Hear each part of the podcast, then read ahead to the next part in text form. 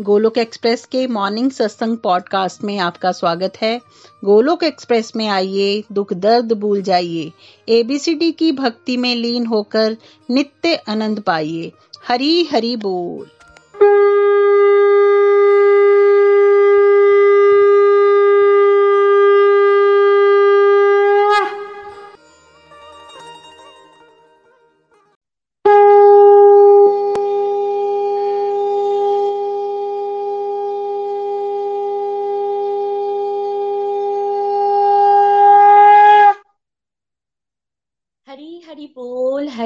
हरि बोल। हरे कृष्णा एवरीवन आज सीता नवमी के इस शुभ और पावन दिन पर पूरे गोलक परिवार की तरफ़ से आप सभी को हार्दिक शुभकामनाएँ। आज के इस शुभ दिन को चलिए सीता मैया की आरती के साथ शुरू करते हैं। हरी हरि बोल।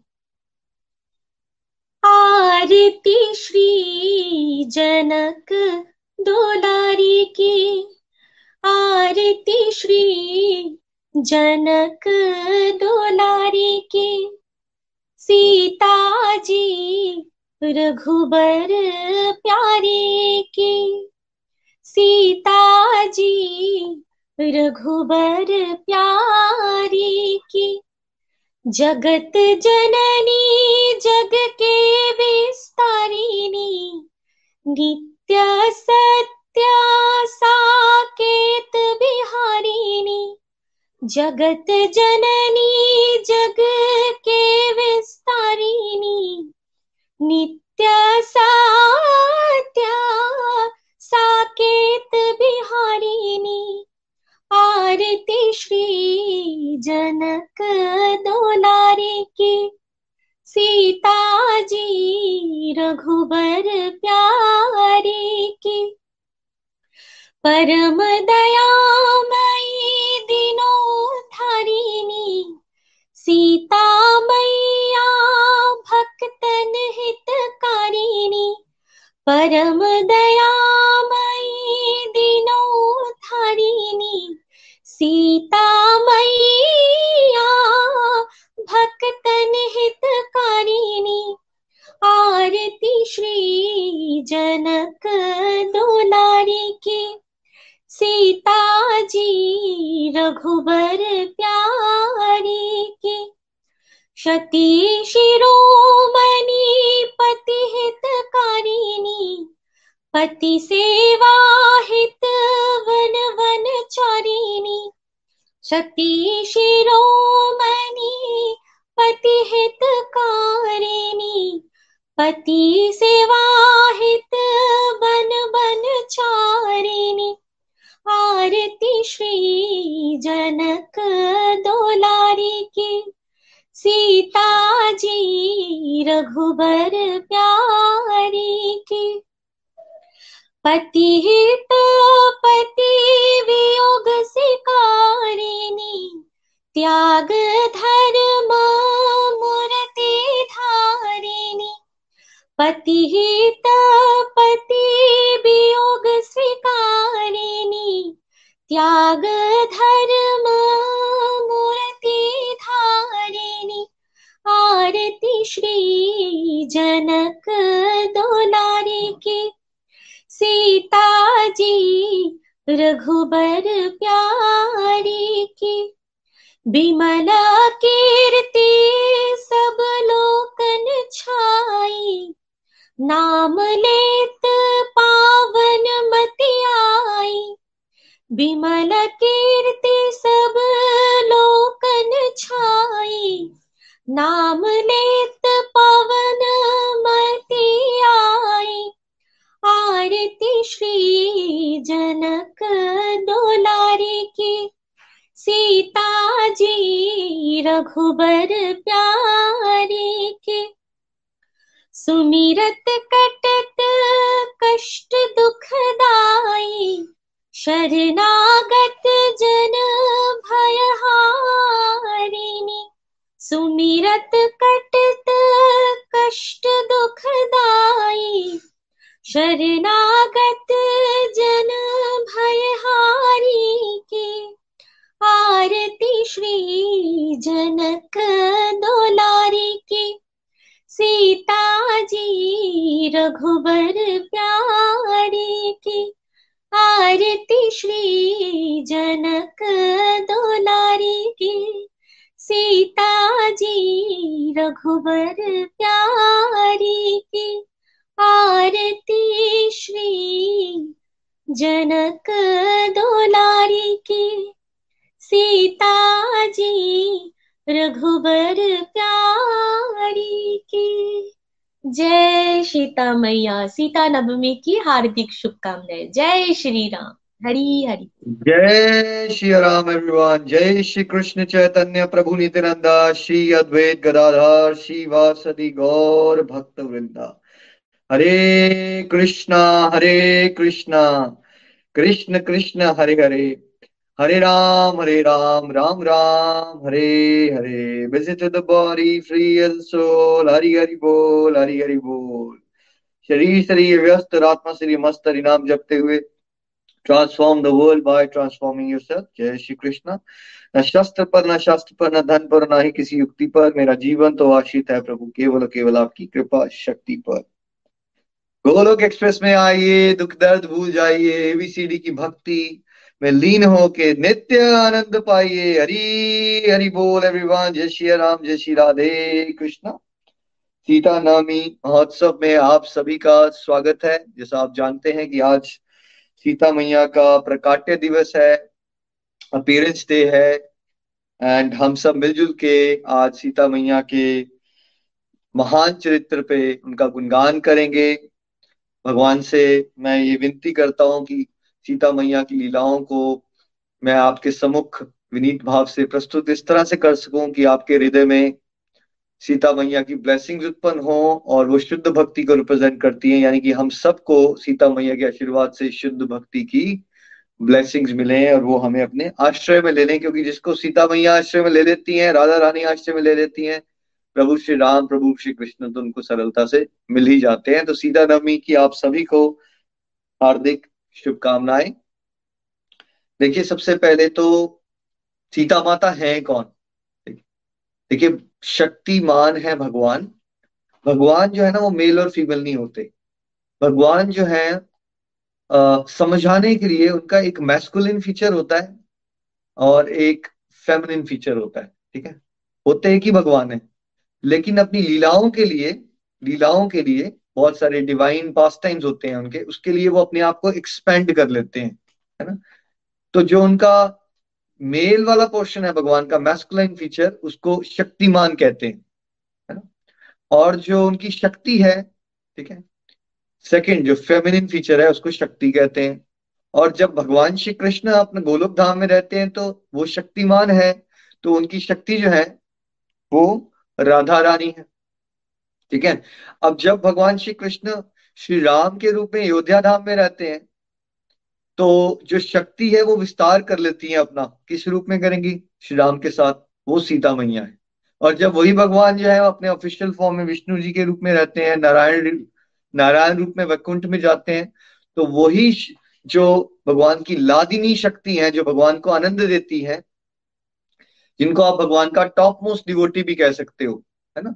तो अलग अलग भावों से चलता है वो है तो वो भगवान ही लेकिन वो भगवान के आ, उनका भाव जो है वो भक्ति का भाव है। टॉप मोस्ट कि मैं भगवान को प्रसन्नता कैसे दूँ? मतलब भगवान का ही एक और रूप जो शक्ति है वो उनका मेन पॉइंट रहता है कि मैं कैसे भगवान को प्रसन्न करूँ है ना? तो भगवान विष्णु और नारायण जी के साथ वो लक्ष्मी रूप में बन जाती है। तो ये भगवान जैसे अलग अलग समय पे धर्म की स्थापना करने के लिए अवतार लेते हैं तो हमेशा भगवान की जो नित्य संगिनी है उनकी शक्ति हमेशा आती है उनके साथ वो कोई ना कोई रूप लेके। तो जब भगवान श्री राम ने आ, का अवतार हुआ तो भगवान श्री राम के साथ लीलाएँ करने के लिए कौन आए साथ में?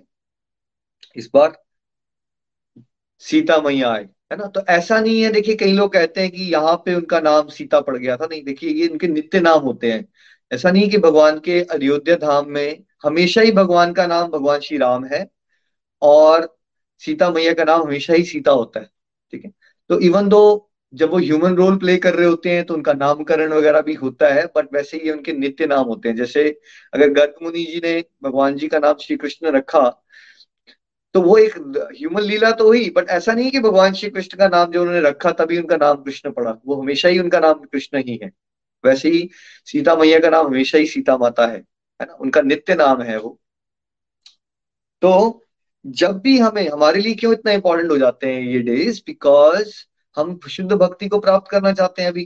कुछ दिन पहले हम भक्ति योग का चैप्टर भी आपको एक्सप्लेन किया तो वो वो हमें राधा रानी और सीता मैया की कृपा से ही मिल सकता है।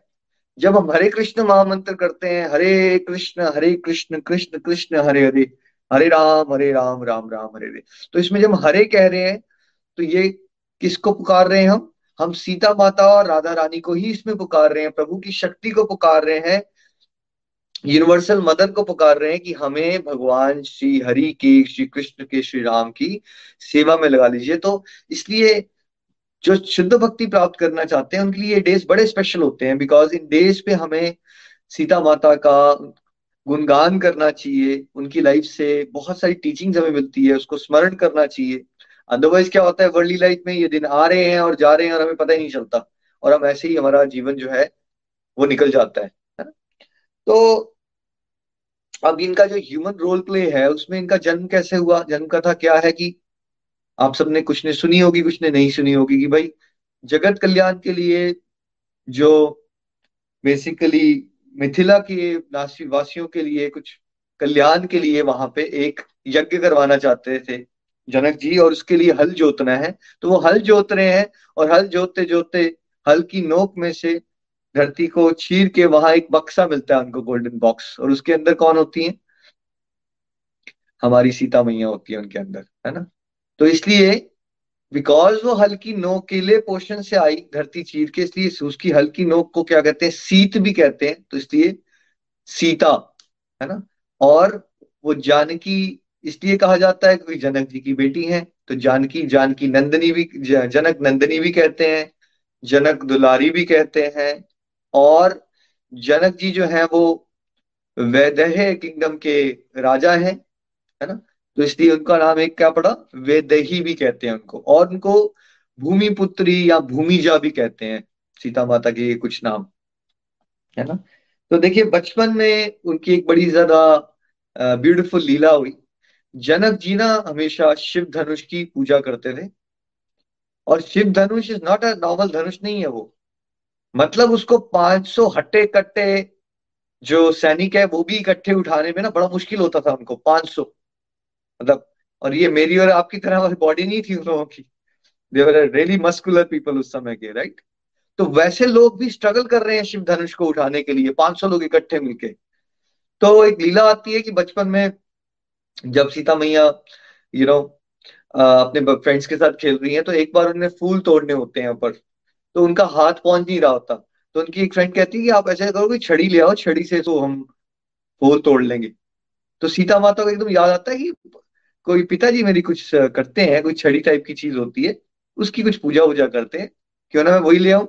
तो सीता माता जाती हैं और ऐसे सरलता से शिव धनुष को उठा लेती है, जैसे वो कुछ है ही नहीं, और शिव धनुष से वो फूल तोड़ रही हैं। थोड़ा सा इमेजिन करने की कोशिश कीजिए कि जिसको 500 लोग उठा नहीं पा रहे हैं, सीता माता एक बच्चे हैं उस समय पे, पर बच्चे के रोल में भी क्या कर रहे हैं? क्योंकि है, क्योंकि वैसे वो तो रोल प्ले हो रहा है ना, बच्चे वह तो है तो वो आदि शक्ति तो कितनी सरलता से वो फूल तोड़ रही है शिव धनुष के साथ। तो जब उनके हेल्पर्स देख लेते हैं तो उनको चक्कर आ जाता है और उसमें से कुछ तो पहुँच जाते हैं पिताजी के पास, जनक के पास कि, भाई, जनक जी, ये आपकी बेटी ऐसा कर रही है? कहते हैं, भाई, तुम्हारा ना दिमाग वहाँ खराब हो गया है। ऐसा नहीं हो सकता। तुम आजकल काम ज़्यादा कर रहे हो। वो अपने मंत्रियों को भेजते हैं। मंत्री भी आगे यही बताते हैं कि, सच में हमारे को विश्वास नहीं हो रहा बट ऐसा हो रहा है। कि आपकी छोटी सी बेटी ने शिव धनुष उठा ली है? है ना तो अब जनक जी को विश्वास नहीं होता है वो खुद ही पहुँच जाते हैं और वो भी हैरान हो जाते हैं उनकी आँखों में विश्वास नहीं होता। ये कैसे हो सकता है? तो उनको तब रियलाइज़ होता है ये कोई असाधारण शक्ति है ये कोई नॉर्मल बच्ची नहीं हो सकती। और वो अपने मंत्रियों को ऋषियों मुनियों को सबको बुलाते हैं कंसल्टेशन के लिए भाई ये क्या हुआ है? ये ये मुझे हमें समझ नहीं आ रहा ये बात। सो so, सब वो बताते हैं ऋषि मुनि उनका बेसिकली टाइम ऑफ़ बर्थ वगैरह देख के कि ये ऑर्डनरी ये ऑर्डिनरी लड़की नहीं है, ये लक्ष्मी रूप है, ये लक्ष्मी है बेसिकली तो अब जनक जी कहते हैं कि अगर लक्ष्मी है तो इनका विवाह तो फिर नारायण से ही हो सकता है। तो क्या इसकी कंडीशन रखी जाए? कैसे पता चलेगा कि कोई नारायण है? तब वो कंडीशन रखते हैं कि इनका हम स्वयंवर करेंगे और उसमें कंडीशन ये रख देंगे कि शव शिव धनुष पे प्रतंचा चढ़ा सकता है। वही अल्टीमेटली सीता मैया से उसी का विवाह होगा। और आपके बाद, उसके बाद स्वयंवर वाली लीला आती है, आपको पता ही है कि सब लोग कोशिश करते हैं इंक्लूडिंग रावण, और कैसे सब विफल हो जाते हैं और प्रभु कितनी सरलता से प्रत्यंचा चढ़ाते जाए, शिव धनुष टूट जाता है, और कैसे सीता माता का और प्रभु श्री राम का विवाह हो जाता है, जो कि अल्टीमेटली डेस्टिनी थी। लक्ष्मी ने तो नारायण से ही पास ही जाना था, है ना? और अब देखिए, वो नॉट ओनली सीता माता, उनकी सारी सिस्टर्स की भी शादी हो जाती है, लक्ष्मण जी, भरत जी और शत्रुघ्न जी के साथ। और कितना हैप्पी टाइम चल रहा है राइट जब घर में शादी होती है सच हैप्पी टाइम और अब वो आते हैं वहाँ। अब अपने ससुराल जब आ जाते हैं तो वो रानी बनने वाले हैं बिकॉज़ श्री राम को तो राज मिलने वाला है, और सडनली अनाउंसमेंट हो जाती है, जो आपको पता ही है कि भैया अब इनको वनवास जाना है। तो अब आप देखिए कि सीता माता का क्या आइडियल रोल उन्होंने बताया कि कितना हाई लेवल का त्याग है? त्याग रिप्रेजेंट क्योंकि सीता माता ना हमें स्त्री को, स्त्री धर्म भी सिखाती है। पत्नी को कैसा धर्म, पत्नी क्या होती है है ना? लेकिन जनरली आज जो वेमेन होती है, वो ये बस चाहती है कि जो मुझे सुख मिलते हैं, वो मेरा पति जो है, वो मुझे सुख दे और संपत्ति दे, ठीक है? जो पत्नी होती है, वो चाहती है कि जो पति के सुख हो या विपत्ति हो, विपत्ति पे भी मैं ख्याल रखूँगी। और जो धर्म पत्नी होती है, वो विपत्ति पे तो ख्याल रखती ही है हमेशा। लेकिन साथ साथ में धर्म के कार्यों में एनकरेज करती है अपने हस्बैंड को, ठीक है? तो धर्म पत्नियाँ बहुत रेयर हो गई हैं कलयुग में जल्दी विमेन होती है मॉडर्न विमेन ये जो ये चाहती हैं कि हमारे हस्बैंड जो है, हमारे लिए काम करें और ज़्यादा काम करें ताकि हमें लग्जरीज मिले और हम उसको भोग विलास कर सकें। This is a situation of generally people in the world now है ना? लेकिन हम देखते हैं कि वो एक रानी बनने वाली है, सबसे सुंदर लेडी है और इतना ज़्यादा, आप समझ सकते हो जो राजकुमारी है, उसका जीवन कितना ज़्यादा मतलब पैम्पर्ड होगा राइट बट कैरेक्टर कैसे पता चलता है? क्या किसी का कैरेक्टर नितिन जी ज़िंदगी के आसान समय में पता चलता है या ज़िंदगी में जब बहुत मुश्किलें आती हैं, तब पता चलता है किसी का ट्रू कैरेक्टर ट्रू कैरेक्टर तो तभी पता चलता है जब विपत्ति आती है डिफ़िकल्ट सिचुएशन सामने आती अब इससे डिफ़िकल्ट सिचुएशन क्या हो सकती है कि आपने रानी बनना था, आप एकदम वनवासी बनना है आपको और वो आपको फोर्स नहीं किया जा रहा है। क्या सीता माता को फोर्स किया जा रहा है कि वो जाए? नहीं, उनको नहीं बोला जा रहा ये। वो चूज़ करती हैं कि जहाँ मेरे हस्बैंड हो गए मैं उनकी सपोर्ट करूँगी। अगर मैंने धर्म विवाह किया है तो मेरा ये मतलब मैंने एक फुल पैकेज एक्सेप्ट किया है। इट्स नॉट ऑल अबाउट कि मुझे सुख सुख के समय इकट्ठे रहना है और दुख के समय उनका त्याग कर देना है। तो पहली लर्निंग अच्छे रिश्ते, चाहे वो पत्नी का हो, अच्छी मित्रता हो, जैसे friend in deed is a friend in deed कहते हैं ना, जो सच में मुश्किलों में भी आपका साथ देते हैं, वही अच्छे रिश्ते होते हैं। तो यहाँ पे क्या बताया गया? सीता माता के चरित्र से क्या बताया जा रहा है कि मुश्किल से समय पे साथ रहना, साथ देना, चाहे अपने हस्बैंड हो या अपने फ्रेंड्स हो वही आपका ट्रू कैरेक्टर को रिफ्लेक्ट करता है। कितनी ज़्यादा सफरिंग ले रहे हैं वो बॉडी लेवल पे देखा जाए तो मूर्खता ही कहेंगे उसको कि राज राज, घराने को छोड़ के जहाँ आपके पास जल रही है नौकर चाकर है आप वनवास में जा रहे हो रहने के लिए। बट है ना? त्याग की पराकाष्ठा है सीता मैया है ना? और पतिव्रत धर्म की पराकाष्ठा है सीता मैया। अब देखिए वनवास के लिए वो चली जाती है। कितनी सब स्ट्रगल्स ले रही है वहाँ पे। और उस पूरी प्रोसेस में ना हमेशा मधुर है। क्या कोई ऐसा नितिन जी सीन याद आ रहा है आपको जब सीता मैया चलाना शुरू होगी दिमाग खराब हो गया तुम्हारा? क्यों मान ली तुमने पापा की पापा की बात? नहीं मानते तो क्या उखाड़ लेती तुम्हारे को कोई ऐसा सीन याद आ रहा है कि वो चिल्लाना शुरू हो गई उन पे? या हमेशा कंपोज एंड मधुर? कैसे थे बिल्कुल। ऐसा कुछ नहीं था। हमेशा शीतलता विनम्रता हमेशा काम कंपोज्ड कंपैशनेट एंड हेल्पफुल ऐसा नहीं हो गया कि अब उन्होंने अपने हस्बैंड का दिमाग खराब कर दिया बोल बोल के। हार्शनेस एक दूसरा पॉइंट है जो कलयुग में बहुत ही ज़्यादा कॉमन हो चुका है। तो सीता माता के चरित्र से हम क्या देखेंगे? लाइफ में बहुत बड़ी विपत्ति आ गई है बट वो अपने हस्बैंड के लिए कोई इतना ज़्यादा कड़वाहट वाले अपनी हमेशा मधुर रही, सेवा करती रही। जंगल में भी जाके उनकी सेवा करती रही, खुशी से मुस्कुराते हुए, है ना? भाई ये लक्ष्मी है, ये सारा धन ऐश्वर्य उन्हीं का है। लेकिन देखिए उनके चरित्र में क्या बताया जा रहा है कि कितने स्ट्रगल्स में भी कैसे हमें खुश रहते हुए अपनी ड्यूटीज़ को परफॉर्म करना है। एक दूसरे को ब्लेम करना शुरू नहीं कर देना है। आप रामायण देखिए आप सबने, कोई भी एक सीन नहीं आएगा जहाँ आपको मिलेगा कि सीता माता फ्रस्ट्रेट हो चुकी हैं, चिल्ला रही हैं भगवान राम पे, क्या कर लिया तुमने? मेरा जीवन बर्बाद कर दिया। क्या हम ये सब समझते हैं? नीचे चैट बॉक्स में आपने बताना है कि this is the biggest problem in Kalyug Nitin ji, आप तो वकील हैं। आप समझते हो ये कि ये बहुत बड़ी समस्या है। घरों में बोलना शुरू हो जाते हैं लोग एक दूसरे को। और उससे रिश्तों की धजियाँ उड़ जाती हैं कला कलेश पड़ा रहता है हर समय घर में। क्या होता है ऐसा? बिल्कुल आप सही कह रहे हैं और ये बढ़ता जा रहा है। आ, मैं अगर अपने प्रैक्टिकल एग्जांपल से आपको बताऊँ तो आज से इनफैक्ट मुझे 20-22 साल हो गए हैं प्रैक्टिस करते हुए। तो अगर मैं पहले 10 साल की बात करूँ तो ये जो लिटिगेशन थी मैट्रिमोनियल डिस्प्यूट्स ये फिर भी कम थे। बट ये लास्ट टेन ट्वेल्व ईयर्स में ना ये बहुत ज़्यादा इंक्रीज हो गए और हम ये भी देखते हैं कि कैसे जब लिटिगेटिंग पार्टीज़ आती हैं, दोनों साइड्स तो चाहे वो मेल वाली साइड है, चाहे फीमेल वाली साइड है, इतना कीचड़ उछाला जाता है एक दूसरे के ऊपर अलग अलग तरह की कहानियाँ बनाकर या फिर एक नेगेटिव होती है एनर्जी उस समय पे बहुत ज़्यादा। और ये इनफैक्ट बीमारी बन चुकी है आज की डेट में। किसी के अंदर इतनी पेशेंस ही नहीं है कि वो एक दूसरे को थोड़ा सा टॉलरेट करे। बोथ साइड्स और आज की डेट में हम देख रहे हैं, घर टूटते जा रहे हैं। एक कारण इसका ये हो गया एग्रेशन बहुत ज़्यादा आ गई है हार्शनेस बहुत ज़्यादा है शब्दों में ना।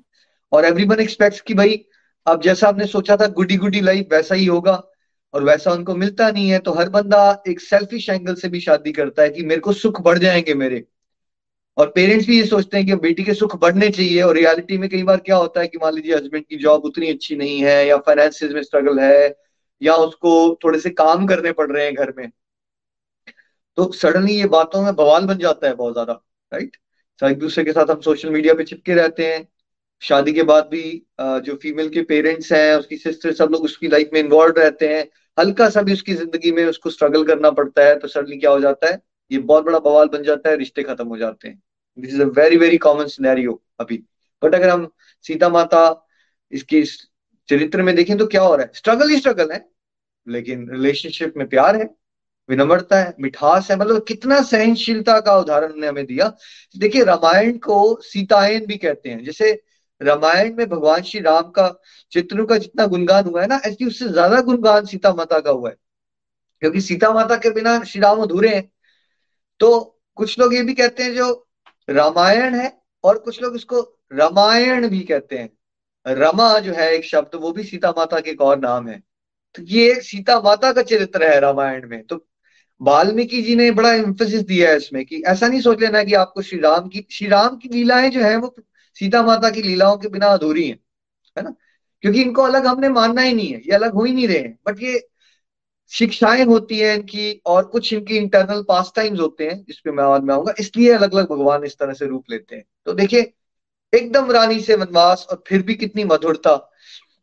और एक केवट के साथ ना भगवान, ये सीता मैया की भी एक बड़ी प्यारी लीला आती है।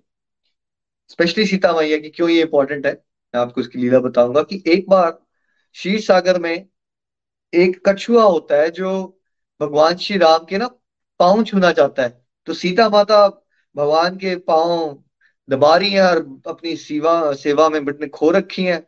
और वो कहती है, मुझे डिस्टर्ब मत करो। और कछुए को आने नहीं देती है वहाँ उसके पास, ना? तो कछुआ बड़ा नाराज़ हो जाता है सीता माता से कहता है, एक बार देख लेना भैया माता, मैं एक बार ऐसा करूँगा पक्का। तुम्हारे सामने ही मैं प्रभु के श्री राम के जो चरण दबाऊँगा, कुछ नहीं कर पाओगी तुम राइट अब ये जो कछुआ है, भगवान श्री राम के ये रामायण में ये कौन है? ये है केवट, ठीक है? तो आप सबको स्टोरी याद होगी कि उनको नदी के पार जाना है और केवट क्या कहता है? भाई मैं नहीं लेके जाऊँगा। मैंने सुना है तुम पाँव लगाते हो तो पत्थर कई बार लेडी बन जाते मेरी पता चला मेरी मेरी जो है किश्ती कहीं फीमेल बन गई। मेरा तो काम चौपट हो जाएगा। तो अच्छे से बताओ भाई, हमें जाना है उस तरफ़, क्या चाहिए? तुम तो ऐसा कर, मुझे जब तक तुम अपने चरण नहीं धोने तो मुझे चरण धोने हैं आपके।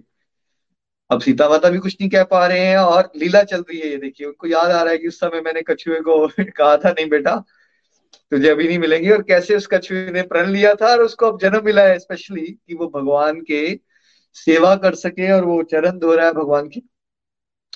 और साथ साथ में मन मन मुस्कान भी रहा है केवट की, देखा? सीता माता, मुझे वो अपॉर्चुनिटी मिली गई और सीता माता भी हंसती, चल बेटा तो कर ले, कोई बात नहीं।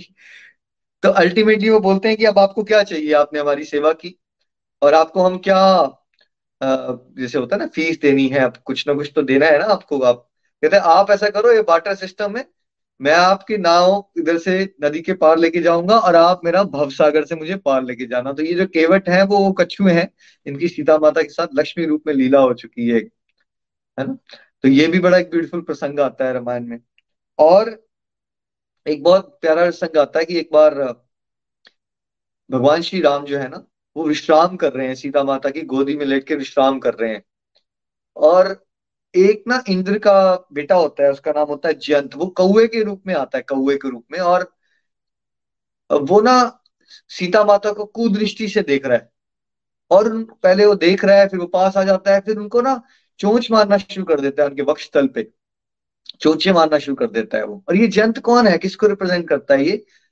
ये हम सब संसारिक लोग जो होते हैं ना, जो भगवान की संपत्ति को चोंच मारना चाहते हैं, यानी भोग करना चाहते हैं भगवान से सेपरेट होके हम भगवान की संपत्ति को भगवान की लक्ष्मी को भगवान के रिसोर्सेस को भोगना चाहते हैं जो रावण ने किया ना वही जयंत करना चाहते हैं। और वही हम सब संसारिक लोग कर रहे हैं।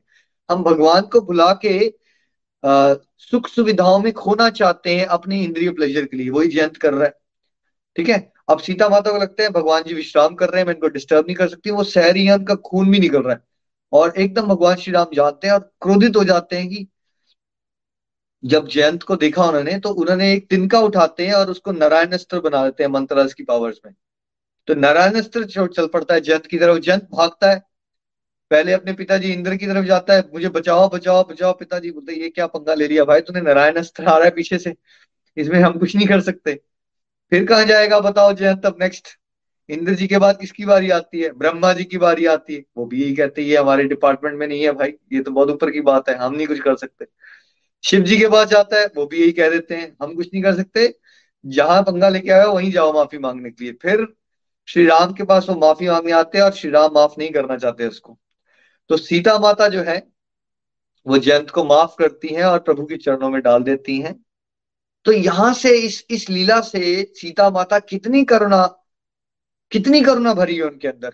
ये हमें समझाया जा रहा है कि भगवान की जो फेमिनिन पोर्शन होता है, शक्ति, उसके अंदर करुणा बहुत ज़्यादा होती है। और इवन तो इसने इतना बड़ा अपराध किया था, जैसे हम अयोग्य हैं, तुच्छ हैं, पापी हैं, लेकिन सीता माता की शरण में हम जाएँगे तो हमें भी सीता माता भगवान की शरणागति दिलवा सकती हैं बहुत सरलता से, है ना? तो ये भी एक लीला हुई। अब एक और लीला हुई, ये प्राइवेटली हुई, लक्ष्मण जी भी वहाँ नहीं थे जब वनवास में। तो अब भगवान श्री राम और सीता में ये कॉन्वर्सेशन चल रही है, भाई, अब हमारे अगले वाले सीन्स आने वाले हैं। अपहरण भी होना है, ठीक है? तो ऐसा करते हैं, हम अग्निदेव को बुलाते हैं और अब आप चले जाओ और हम आपका एक डुप्लीकेट बाहर निकाल लेते हैं। तो ये जो लीला होती है, इसमें क्या होता है कि क्योंकि सीता माता तो मतलब उस पर्टिकुलर प्रोसेस में वहाँ रावण के साथ रहना नेक्स्ट वाई जेड वो पर्सनली वहाँ नहीं है, क्योंकि वो इतनी ज़्यादा शुद्ध है कि वो उस पर्टिकुलर जगहों पे जा ही नहीं सकती। तो वो क्या करती हैं कि अग्निदेव आते हैं। और देखिए अग्निदेव वगैरह हमारे लिए तो बहुत बड़ी बात है ना बट जैसे आपके लिए आपके छोटे बच्चे होते हैं तो क्या आपको उनसे डर लगता है नितिन जी? किसी का कोई बच्चा हो तीन साल का या चार साल का तो आपको उससे कोई डर लग रहा है अग्नि से या वगैरह? जी नहीं उनके लिए तो वो आदि शक्ति है उनके लिए आदि शक्ति के लिए अग्नि is just like a kid कोई इसमें जैसे हम लोग ह्यूमन लेवल पे सोचते हैं तो इसमें गड़बड़ हो जाती है।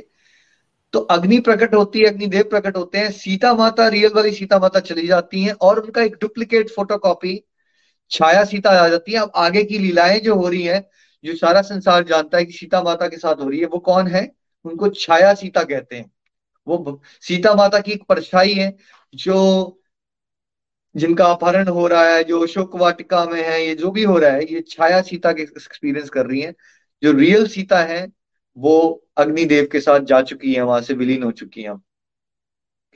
अब इसके बाद एक प्रसंग आता है जहाँ पे गोल्डन डियर होता है है ना? और ये बताया जाता है कि सीता माता कहती है कि भगवान को भाई आप मेरे लिए ये लेके आओ।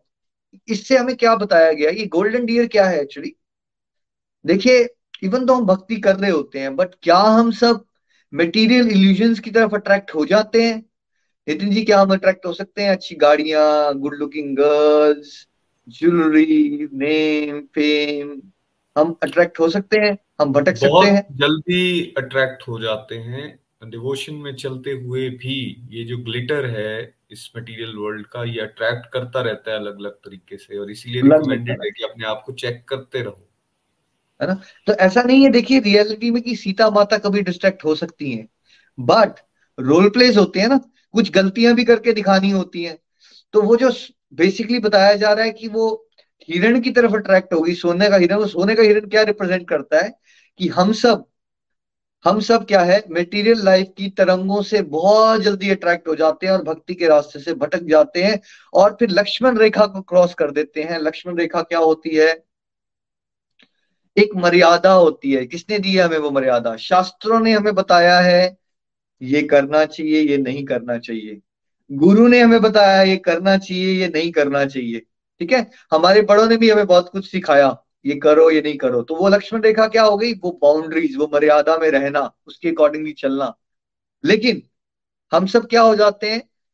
जब रावण जैसा मोह आता है, और उधर से वो हमने पहले क्या देखा? गोल्डन डियर भी देख लिया हुआ तो मोह माया के चक्कर में इतना विचलित हो जाते हैं कि कब हम सब लक्ष्मण रेखा को क्रॉस करके क्या करते हैं? उसका उल्लंघन कर देते हैं। और बाद में, यानी ये क्या है? लक्ष्मण रेखा को क्रॉस करना और उस सुनहरे मृग की तरफ़ अट्रैक्ट हो जाना। क्या ये भगवान की डिज़ायर थी या ये सीता माता की डिज़ायर थी? जब भी हम कोई एक सेपरेट डिज़ायर करेंगे, जो डिज़ायर भगवान की सेवा वाली डिज़ायर नहीं होगी। तब हम लक्ष्मण रेखा कब क्रॉस कर जाएँगे और बाद में अपने लिए मुसीबतें खड़ी कर देंगे? जैसे आप सब जानते हो कि सीता माता को कितनी डिफिकल्टी से गुजरना पड़ा। तो हम सब डिफिकल्टीज में क्यों आते हैं? जब हम भगवान की इच्छा के हिसाब से जीवन जीते हैं, जब या फिर हम जब अपनी स्वतंत्र इच्छा शक्ति का दुरुपयोग करते हैं संसारिक भोग विलासों में। नितिन जी क्यों आते हैं हम लोग? प्रॉब्लम्स के अंदर जब भी हम लोग एक सेपरेट डिज़ायर करते हैं हम भगवान से अलग भगवान की माया शक्ति के भीतर मतलब इस संसार के भीतर किसी ना किसी डिज़ायर को मटेरियल डिज़ायर को फुलफिल करने की तरफ़ भागते हैं तो फिर डिफिकल्टीज का जो पंडोरा बॉक्स है वो खुल जाता है। और क्या उस पूरी प्रोसेस में हम बहुत बार लक्ष्मण रेखा क्रॉस कर देते हैं बाउंड्रीज बीच कर देते हैं अनोइंगली पाप भी कर देते हैं उस चीज़ को पाने के लिए करते हैं हमें अंदर से पुश आता है। पता भी होता है कि इंडिविजुअल को कि मैं गलत जा रहा हूँ। फिर भी वो उस डिज़ायर को फुलफिल करने के लिए गलत की तरफ़ बढ़ जाता है और बहुत बार हम बाउंड्रीज क्रॉस करते हैं। बहुत बार हम बाउंड्रीज क्रॉस कर देते हैं। इसको स्त्री धर्म से भी जोड़ के देखना चाहिए। अब देखिए मॉडर्न लाइफ में क्या हो रहा है?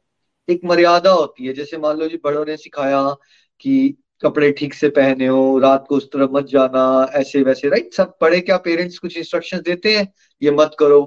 उनको, नहीं यार फेमिनिज्म है। हम कुछ भी करेंगे, हम बराबर है, हम सब कुछ कर सकते हैं।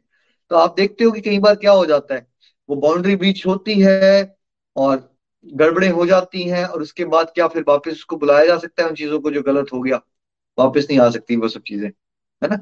तो एक मर्यादा होती है, अगर हम मर्यादा में चलेंगे, जो हमें शास्त्र ने बताई है है ना? और हमारे गुरुज भी हमें गाइड करते हैं, ठीक है? वो एक लक्ष्मण रेखा है हमारे लिए। कि भाई यहाँ है, इसके अंडर हमने चलना है, तब हम बचे रहेंगे बहुत सारे स्ट्रगल से लाइफ में। अदरवाइज़ हम अपने लिए अपनी स्वतंत्र इच्छा शक्ति का दुरुपयोग करके अपने लिए बहुत बड़ी प्रॉब्लम्स खड़ी करके बैठ जाते हैं अब क्या होता है उसके बाद? देखिए, अशोक वाटिका में भी उनके साथ स्ट्रगल्स ही स्ट्रगल्स हैं। आप सब जानते हो कि वो राक्षसियों के बीच में है, रावण को उठा के ले चुका है। वहाँ अशोक वाटिका में राक्षसियों को बोला गया है कि उनको टॉर्चर किया जाए उनको ट्रॉमा दिया जाए। अब भक्ति की क्या डेडिकेशन होनी चाहिए? ये सीता माता के चरित्र से पता चलता है। रावण एक तरफ़ ऑप्शन दे रहा है कि मैं तुम्हें सोने की लंका की सबसे प्रसिद्ध, प्रमुख, मेरी सबसे इंपॉर्टेंट रानी बना दूँगा। दूसरी तरफ़ तुम नहीं मानोगी तो तुम्हें मैं काट काट के तुम्हारे पीसेस करवा दूँगा। और हर समय इनको ट्रॉमा मिल रहा है।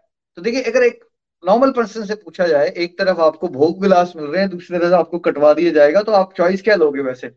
जनरली सबने लिख के बताना है। कौन सी कॉमन सेंस कहती है आपकी? बट ये बताया जाता है कि शुद्ध भक्ति का क्या दृढ़ निश्चय होता है? प्रभु श्री राम, प्रभु श्री राम, प्रभु श्री राम। मेरे दिल में और कोई वास नहीं कर सकता। है ना? तो इस लेवल की डिवोशन को अनन्य भक्ति, शुद्ध भक्ति कहते हैं कि सारे सारे संसारिक प्रलोभन है और दूसरी तरफ़ बेशक सारी की सारी सफरिंग्स हैं। चॉइस हमेशा भगवान श्री राम, भगवान श्री राम, भगवान श्री राम। मतलब इस लेवल की डिवोशन होनी चाहिए। सफरिंग्स के अंदर रहते भी अशोक वाटिका को, अशोक वाटिका क्यों कहा? शोक होता है सफरिंग्स या दुख में रहना लेमेंटेशन करना। सीता माता हमेशा श्री राम को याद करती रहती थी, इसलिए वो अशोक वाटिका हो गई। मतलब उस शोक की स्थिति में भी वो अशोक हो गई, क्योंकि वो हमेशा भगवान जी को याद करती रहती थी, भगवान की कथाएँ करती रहती थी, गुणगान करती रहती थी, श्री राम का नाम लेती रहती थी। उसी तरह से अगर हम किसी भी परिस्थिति में हो, हमें क्या करना चाहिए? हमें ज़्यादा से ज़्यादा हरि नाम ज़्यादा से ज़्यादा भगवान की कथा। फिर आप पाएँगे कि आप सडनली अपनी शोक की सिचुएशन में भी अशोक हो जाएँगे। एक ही प्रसंग आता है जिसमें बताया गया कि सीता माता कुछ देर के लिए दुखी हो गई अशोक वाटिका में, क्योंकि उन्होंने रावण के बारे में सोचना शुरू कर दिया। तो हम दुखी इसलिए नहीं होते हैं कि हमारी लाइफ में प्रॉब्लम्स है, हम दुखी इसलिए होते हैं कि हम उन प्रॉब्लम्स का चिंतन करते हैं बिकॉज़ हमें ये ज्ञान ही नहीं है, चिंतन किसका किया जाता है? चिंतन हमें हरिनाम का करना है, भगवान का करना है, भगवान की कथाओं का करना है। अब हमें ये ज्ञान है नहीं, और हमने अभ्यास कर रखा है अपनी संसारिक प्रॉब्लम्स को याद करना। अब संसार को याद करोगे तो इन एंड मिलेगा क्या आपको? अभी तो दुख ही मिलना है ना फ्रस्ट्रेशन ही मिलनी। अब देखिए, इतनी ज़्यादा सफरिंग के बाद जब फाइनली भगवान श्री राम जो है, रावण का वध कर देते हैं, रावण का वध कर देते हैं तो एक प्रसंग ये भी आता है कि हनुमान जी जब आते हैं उनसे मिलने के लिए बाद में कि, माता, हम रावण को परास कर दिया। और हनुमान जी को बड़ा क्रोध होता है कि बड़ी सारे राक्षस है, वहाँ उनका वध कर दिया जाए। तो सीता मैया उनको बोलती है कि नहीं, इन्होंने इनकी क्या गलती है? वो उनके मालिक के आदेश के हिसाब से कर रहे थे तो इनको क्षमा कर दो। देखिए, वो बहुत सारे राक्षस वहाँ उनको परेशान भी कर रहे थे, लेकिन सीता माता ने फिर से कितनी करुणा है उनके अंदर कैसे हमें फकीब कर देना चाहिए, वो भाव बताया कि अगर आपको, उन्होंने कहा वहाँ पे भाई, अगर आपको नाश करना, नाश पाप का करो, पापियों का ना करो मतलब कहने का मतलब है कि हमें किसी एक इंडिविजुअल से इंडिविजुअल से हेट नहीं करना शुरू कर देनी चाहिए। यस वी शुड ट्राई कि उसकी नेगेटिविटी खत्म हो जाए but as such as a whole person हमें किसी का नफरत क्रिएट नहीं कर देना शुरू कर देनी चाहिए। और जब हमारा कोई पर्टिकुलर टास्क कंप्लीट हो जाए तो धर्म संगत था तो हमें क्षमा करने में समय नहीं समय नहीं लगाना चाहिए। ये भी सीता माता ने बहुत बार चैन के उसमें भी करके बताया और इसमें भी करके बताया। कितनी सफरिंग्स है उनके जीवन में, वो भी तो बिटर हो सकती थी ना। कड़वाहट क्रिएट कर सकती बट वो जगत जननी है, उनके लिए सभी बच्चे हैं, है ना? और अगर हमें सीता मैया को खुश करना है तो हमारा भी भाव यही रहना चाहिए कि सभी हमारे भाई बंधु हैं।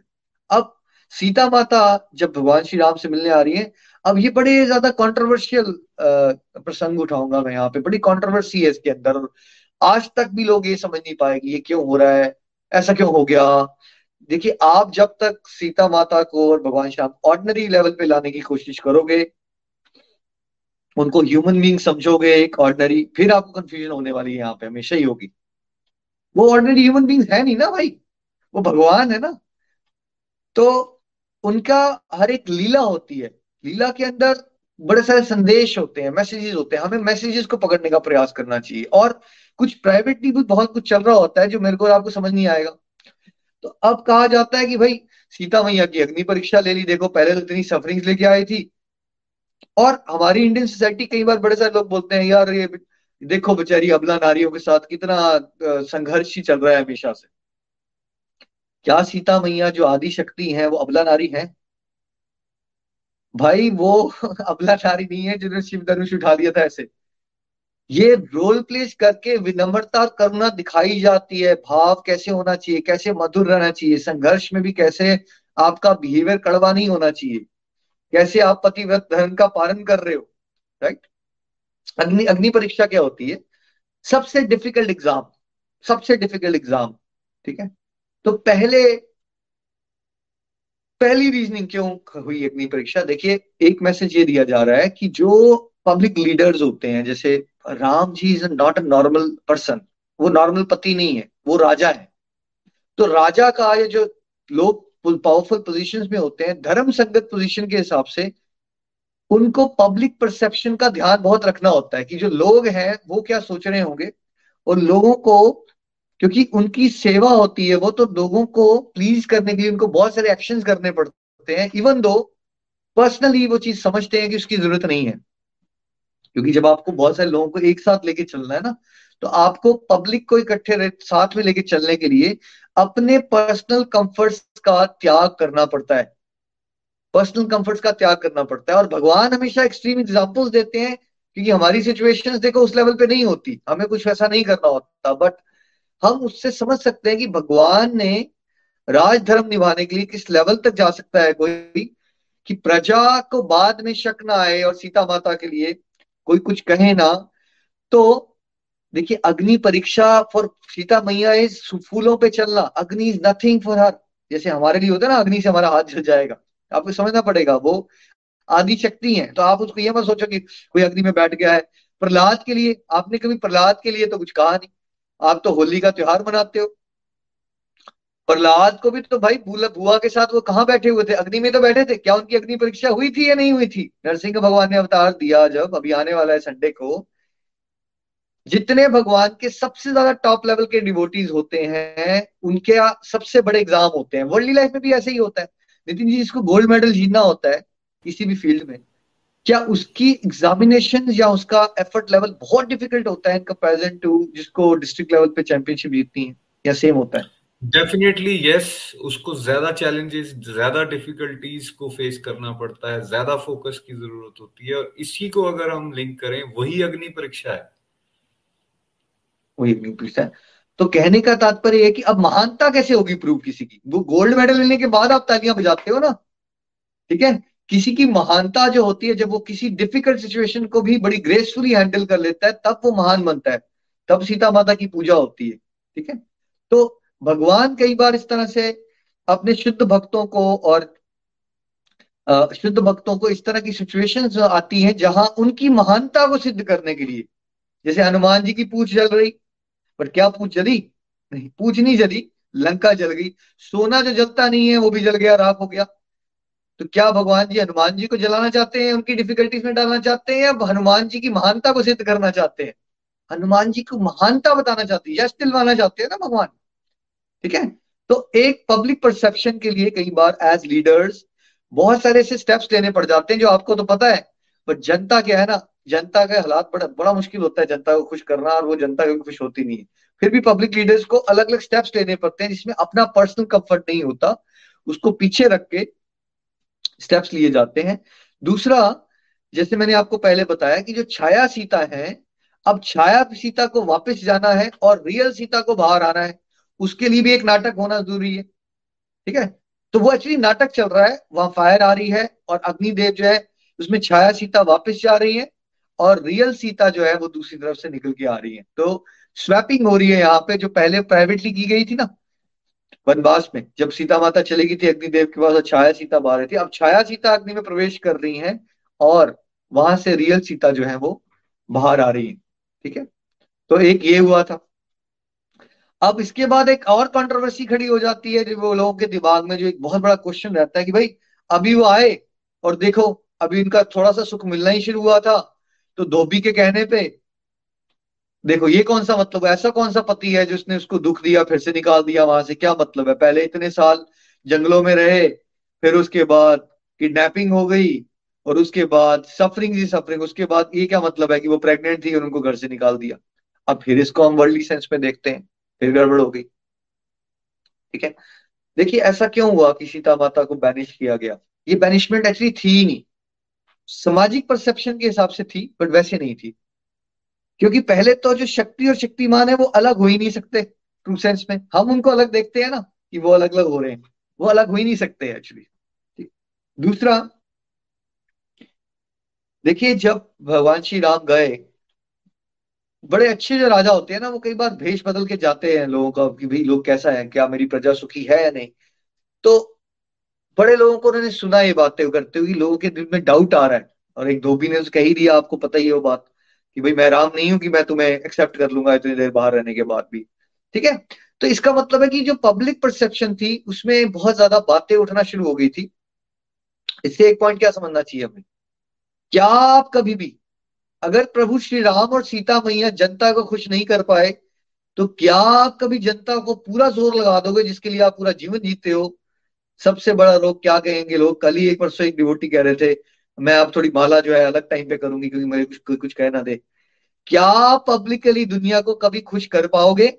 अग्नि परीक्षा होने के बाद भी सीता माता जो सबसे पवित्र है, उसके बाद भी लोग कुछ ना कुछ बोल रहे हैं। तो नितिन जी, क्या दुनिया को कोई खुश कर पाएगा? या दुनिया का मुँह बंद कभी नहीं करवाया जा सकता? क्या लर्निंग लेनी चाहिए आपको इसमें से?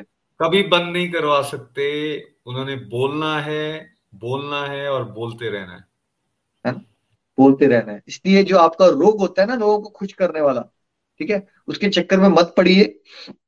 वो आप कभी नहीं कर पाओगे मीट आउट नहीं कर पाओगे। तो लीलाओं में समझाई जा रही होती है बातें। जब प्रभु श्री राम और सीता मैया नहीं कर पाए लोगों को चुप तो आप कहाँ से कर लोगे? आप लोगों को चुप कराने के लिए भक्ति करना छोड़ देते हो बहुत बार मैं भक्ति कर रहा हूँ ना मुझे क्रिटिसिज्म मिल रहा है। मैं ऐसा करता हूँ भक्ति करना छोड़ देता हूँ मुझे क्रिटिसिज्म नहीं मिलेगा।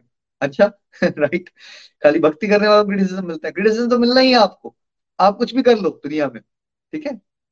तो इसलिए लोगों का इतनी परवाह मत करो जितना आप करते हो। भगवान श्री राम की बात अलग है भाई। वो ऐसा नहीं हो रहा है कि ये जो लीला की जा रही है, ये लोगों की परवाह के लिए की जा रही है। As a first reasoning external reason जो मैंने पहले भी बताया। एज अ पब्लिक लीडर कई बार बहुत सारी चीज़ें समाज को इकट्ठे लेके चलने के लिए बहुत सारे स्टेप्स लिए जाते हैं, जिसमें पर्सनल कंफर्ट का त्याग किया जाता है, पहला पॉइंट दूसरा पॉइंट सीता माता और भगवान श्री राम की प्राइवेटली डिस्कशन हो चुकी थी इस बारे में, कि भाई, जैसे आप भी अपने बच्चे हैं, आप सोचते हो, उनकी स्कूलिंग कहाँ करवाई जाए, कहाँ उनको भेजा जाए? तो सीता माता की डिज़ायर थी कि साधु संग मिलना चाहिए बच्चों आप जिस दृष्टि से वनवास को देखते हो सफरिंग स्ट्रगल्स बट पता क्या होता है, सबसे बड़ी वेल्थ क्या होती है? प्रहलाद जी का माँ की कोख में होके नारद मुनि का संग मिल जाना उनको। ये बेकार बात है नितिन जी ये एक्चुअली ये बहुत बड़ी ब्लेसिंग है। ये वेल्थ है ट्रू वेल्थ है। क्या मोस्ट ऑस्पिशियस थिंग है किसी की लाइफ में अगर ये हो सकती है। मोस्ट ऑस्पिशियस हमारे स्क्रिप्चर्स बताते हैं। साधु संग अगर किसी को किसी भी एज ग्रुप में मिल जाता है this is the best which can happen to that fellow Nitin ji worldly life में भी कई बार ऐसा होता है और आपने देखा भी है कि पेरेंट्स ना बच्चों की बड़ी अच्छी स्कूलिंग कराने के लिए उनको बड़े हॉस्टल्स में डाल देते हैं या बड़े अच्छे स्कूलों में डाल देते हैं। उनकी लाइफ रिलेटिवली घर से बड़ी डिफ़िकल्ट हो जाती है वहाँ पे देखा जाए तो। करते हैं ऐसा वर्ल्डली लाइफ में भी? बिल्कुल करते हैं कर रहे हैं बोर्डिंग्स में भेजते हैं हम बच्चों को। हाँ, उसमें उनको भक्ति नहीं मिलती है वैसे बट फिर भी मटेरियल अचीवमेंट्स के लिए भी आप स्ट्रगल्स में डाल देते हो अपने बच्चों को ठीक है? तो यहाँ पे इसको ऐसे मत देखो ये बेस्ट पॉसिबल ब्लेसिंग होती है। सीता माता तो भक्ति है ना तो वो आदर्श प्रस्तुत कर रही है कि भाई, मैं चाहती हूँ कि मेरे बच्चों को क्या मिले? संत महात्माओं का। मैं जब वर्ल्ड में बच्चों को लाई रही हूँ तो क्या लर्निंग बनती है? जो भी लेडी प्रेग्नेंट है, उसके लिए लर्निंग क्या बनती है? क्या आपको ये बोला जा रहा है, आप जंगलों में चले जाओ? नहीं, आपको ये बोला जा रहा है, आप साधु संग करो, आपके केस में। देखिए, उस समय पे वन में रहना कोई इतनी एक्स्ट्रॉर्डनरी बात नहीं होती थी जो आज को होगी आज तो हम सिटीज़ में रह रहे ना अपार्टमेंट्स में। पहले वन ही होते थे हर जगह पे। राजा महल होते थे, फिर वन में सब लोग कुटिया बना के रहते थे। Was it a very strange thing it was an strange thing जिस तरह से आप देखते हो उसको। तो कोई प्रेग्नेंट है तो उसको क्या करना चाहिए? उसको सत्संग सुनने चाहिए। आजकल आपका मॉडर्न टाइम चल रहा है, आप वनवास वाली मॉडल की रिक्वायरमेंट नहीं है यूट्यूब की रिक्वायरमेंट है, मान लीजिए। तो यूट्यूब पे करिए। बट आपको भगवान की बातें सुननी चाहिए। तो सीता माता एक्चुअली अपने बच्चों को सबसे उत्तम संस्कार देना चाहती है, ये उनकी डिज़ायर है। ठीक है? उस डिज़ायर को पूर्ति करने के लिए एक ड्रामा रचने की ज़रूरत है। ठीक है? और ये जो वाल्मीकि जी का आश्रम है, ये क्या किसी और कंट्री में पड़ता है या अयोध्या में ही पड़ता है? भाई, जिस किंगडम में वो राजा है ना, श्री राम, उसी किंगडम के अंदर वाल्मीकि जी का आश्रम है। और वहीं पे बेसिकली सीता माता जाती हैं ताकि जो उनके आने वाला भविष्य है, लव कुश को क्या मिल सके? असीम ब्लेसिंग्स मिल सके। एक्चुअली इससे ज़्यादा सौभाग्यशाली आध्यात्मिक दृष्टि से कोई जन्म नहीं हो सकता। बट आप इसको वर्ल्डली सेंस में देखते हो। सुख सुविधाओं के और भोग विलास के एंगल से तो फिर आपको तो लगता है कि यार ऐसा कैसा हो गया। बट आपको देखना चाहिए कि ये अल्टीमेटली सीता मैया और प्राइवेटली डिस्कशन हो चुकी थी उनकी। और दे वांटेड कि हमारे बच्चे कहा भोग विलास वाले माहौल में ना हो। क्या राम भगवान श्री राम भी गुरुकुल गए थे या नहीं गए थे? कॉमनली सुना है आपकी सब गुरुकुल जाते थे। गुरुकुल स्ट्रगल्स मतलब स्ट्रगल्स मतलब वर्ल्डली लाइफ में कंफर्टेबल लाइफ नहीं होती है गुरुकुल में। तो वैसे ही वहाँ वो गए और तीसरा रीजन जो आपको शायद अभी तक कभी नहीं पता चला होगा, और मैं प्रभु से प्रेयर करता हूँ कि आपको ये समझ आए। दो रीजन और हैं इसके एक्चुअली एक नहीं। एक देखिए, एक बार ना एक राक्षस ने ब्रह्मा जी को खुश किया और वो भगवान ब्रह्मा जी से वरदान माँगता है, बहुत बार सारे राक्षस एक ही चीज़ मांगते हैं, मुझे अमर कर दो। तो ब्रह्मा जी क्या कहते हैं, भाई, ये मेरा डिपार्टमेंट ही नहीं है। मैं भी बहुत साल जीता हूँ, लेकिन मैं अमर नहीं हूँ, मैं अमरता नहीं दे सकता आपको। तो वो कहता है अच्छा ऐसा करो, आप मुझे वरदान दे दो कि मैं वैदिक नियमों का पालन ना करूँ, लेकिन मुझे मुक्ति मिल जाए। अब ब्रह्मा जी बोलते भाई, तुम अजीब प्राणी हो। वैदिक नियमों का पालन नहीं करो और मुक्ति मिल जाए। ये कैसे हो सकता है अब? चलो अच्छा ऐसा करो, एक कोई क्लॉज इसमें लगा दो तो मैं सोच सकता हूँ तुम्हारी इस बात को मानने के लिए। ठीक है, अब वो राक्षस जो होते हैं, हमेशा कुछ चालबाजी करने की कोशिश करते हैं। वो सोचते हैं, कुछ ऐसा मांग लेता हूँ जो होता ही नहीं है तो उस तरह से मैं बच जाऊँगा। अच्छा मैं वैदिक नियमों पे नहीं चलूँगा और मुझे मुक्ति मिल जाए बट ये चीज़ तभी खत खराब हो सकती है, अगर शक्ति और शक्तिमान जो है, वो मेरी वजह से अलग हो जाए। है ना? जैसे हिरण्य कशपू ने भी कंडीशन बना दी अजीब सी, मैंने दिन को बोलू और रात को बोलू, वैसे उसने एक कंडीशन बना दी, जो होती नहीं है कभी। शक्ति और शक्तिमान अलग ही नहीं हो सकते, है ना? मेरी वजह से कहता, मैं तो कुछ करूँगा ही नहीं ऐसा। ये शक्ति और शक्तिमान कभी अलग नहीं होंगे तो मुझे, चाहे मैं कुछ भी करता रहूँ तो मुझे मुक्ति मिल जाएगी। ठीक है? अब ब्रह्मा जी ने वरदान तो दे दिया, तथास्तु कर दिया। अब बाद में ब्रह्मा जी पहुँच गए, भगवान के पास। हमेशा आपको पता है कि ब्रह्मा जी वरदान देते हैं, फिर बाद में रियलाइज़ करते हैं, गड़बड़ तो हो गई है। अब भगवान को कहते हैं, वो भगवान, ये क्या है? अब ये मेरे मुँह से निकल गया, ये वरदान दे दिया मैंने। बोलते, कोई बात नहीं, टेंशन मत लो, आप बड़ी बार ऐसा करते हो, मैं संभाल लूँगा। हम कोई ना कोई लीला करेंगे, हो जाएगी ये प्रॉब्लम सॉल्व आपकी। तो अब भगवान को सीता मैया के साथ ये लीला करनी है कि वो सेपरेट हो रहे हैं, ताकि उस राक्षस को मुक्ति ना मिले, क्योंकि उसने वैदिक शास्त्रों को सारा उल्लंघन करना। अब ये राक्षस कौन बन के आया? ये राक्षस जो है वो धोबी है। ठीक है? वो धोबी है, वो राक्षस है और वो रीजन बन रहा है एक्सटर्नली वो रीजन बन रहा है कि वो कमेंट पास करता है और फिर शक्ति और शक्तिमान जो है, लीला में हो रहा है कि वो अलग हो रहे हैं। ताकि जो ब्रह्मा जी का वो जो वरदान है, वो सही सिद्ध हो, क्योंकि ब्रह्मा जी ने वरदान दिया था। अगर उसका ये क्लॉज मीट नहीं होता है तो उसको मुक्ति मिल जाएगी। मुक्ति ऐसे मिल नहीं सकती, किसी ने शास्त्रों का पूरा उल्लंघन कर रखा है। तो देखिए, बहुत सारी प्राइवेट चीज़ें होती हैं जो भगवान को संभाला है ना वो पूरी मैनेजमेंट देख रहे हैं ना पूरे संसार की। हम लोग क्या देख रहे होते हैं? ऑर्डिनरी लेवल पे हस्बैंड हम वाइफ हैं, वो हस्बैंड है, उसने वाइफ को निकाल दिया, हम यहीं तक सोच पाते हैं। हमारे साथ प्रॉब्लम ये है। हमें पता नहीं है ना ब्रह्मांड में क्या क्या हो रहा है, कितने सारे पास्ट में चीज़ें हो चुकी है ना। भगवान को तो सब कुछ सेट करके जा रहा है ना अकाउंट यहाँ पे। तो वो राक्षस की, के ऊपर जो वरदान है, उसकी भी मुक्ति रोकने के लिए भगवान श्री राम को, सीता मैया को सेपरेट होने की एक लीला करनी थी, ठीक है? अब इसके ऊपर एक और गहरा तत्व बताता हूँ आपको और प्रेयर्स करता हूँ कि आप ये समझ पाओ। बड़ा मुश्किल कॉन्सेप्ट है ये समझना। देखिए, भक्ति में ना अलग अलग रस होते हैं। रस, सबसे उत्तम रस पता कौन सा होता है? भगवान से मिलने का या विप्रलंब भाव, भगवान से विरह का जो भाव होता है, उसके अंदर जो उसके अंदर जो प्रेम है, वो बहुत ही ज़्यादा डीप होता है। क्या हमने गोपियों को देखा कि वो भगवान के विचारों में खोई रहती थी? क्या फिजिकली कृष्णा होते थे? उनके पास फिजिकली नहीं होते थे कृष्णा वहाँ पे। लेकिन जो विरह का भाव है ना, वो बहुत डीप होता है। तो भगवान की भक्ति को समझ पाना इतना सरल नहीं है। वो उनके हस्बैंड है, उनके आसपास या नहीं अगर मैं वर्ल्ड लेवल में भी आपको एक क्वेश्चन पूछता हूँ मान लीजिए आप अपने बेटे से बड़ा प्रेम करते हो, वो आपके घर में रोज आपके साथ रह रहा है। वर्सेस अब वो हॉस्टल चला जाता है। मदर्स ने मुझे लिख के बताना है, जब वो हॉस्टल चला जाता है, आप चार महीने से नहीं मिले हो, तब आपकी तड़पन अपने बच्चे से मिलने की ज़्यादा बढ़ जाती है, या जब रोज आपको मिल रहा है, स्कूल से आ रहा है, कॉलेज से आ रहा है, रोज है आपके घर में? नितिन जी चांसेस किसके ज़्यादा है? तड़प कब बढ़ जाएगी आपकी? चांसेस निखिल जी सेकंड वाले में ज़्यादा है। जब वो बच्चा हॉस्टल में चला गया है और उस समय वो मिल नहीं पा रहे हैं पेरेंट्स उसके साथ तो उस समय उनको ज़्यादा उसके बारे में सोच रहेगी। हर टाइम उसके बारे में वो चिंतन करते रहेंगे। हर समय वो चिंतन करते रहेंगे। तो भक्ति में क्या होता है? भक्ति मन की अवस्था होती है। तो कई बार जो है, भगवान अपनी लीलाओं का आनंद लेने के लिए शक्ति और शक्तिमान विरह वाला एक बार नहीं हुआ है, बड़ी बार हुआ है। है ना?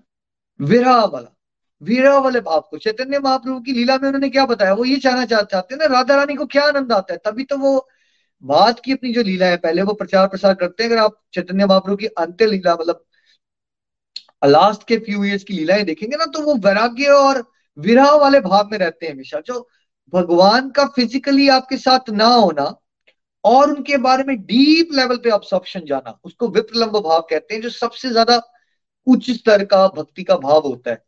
तो शक्ति और शक्तिमान, यानी सीता, मैया और राम अपने प्रेम का, विरह का आनंद लेना चाहते हैं। राइट वो उस आनंद को अनुभव कर रहे हैं। एक्सटर्नल सेंस से आप देखोगे तो आंसर कुछ और मिलेगा। इंटरनल लेवल पे बहुत कुछ हो रहा है। ये चीज़ गोपियों के साथ भी हुई और उसमें एक बार बताया गया, जब रासलीला के लिए बहुत सारी गोपियाँ आ गई और एक गोपी नहीं आ पाई अपने एक्स वाई जेड रीजन से तो वो इतनी डीपली प्रभु को याद कर रही थी, इतनी डीपली प्रभु को याद कर रही थी कि एक्चुअली उसको गोलोधाम की प्राप्ति हो गई, है ना? वो फिजिकली नहीं मिल पाई, लेकिन उसकी एब्जॉर्प्शन विप्रलंब भाव में ज़्यादा थी इन कंपैरिजन टू जो गोपियाँ भगवान के साथ थी फिजिकली कहने का मतलब क्या है कि भक्ति में सबसे उच्चतर भाव होता है विप्रलंब भाव।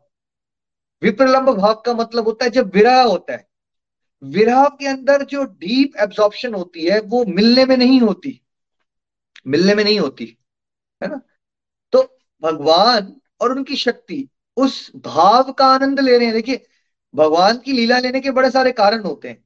एक तो जगत कल्याण होता है, धर्म की रक्षा होती है, भक्तों का उद्धार होता है, लेकिन उनके अपने भी तो कुछ प्राइवेट उन्होंने आनंद भी लूटना होता है ना अपनी लीलाओं का। तो ये उनकी लीला है जिसमें वो विरह का, विप्रलंब भाव का आनंद ले रहे हैं, है ना? तो ये भी एक उसकी रीजनिंग है।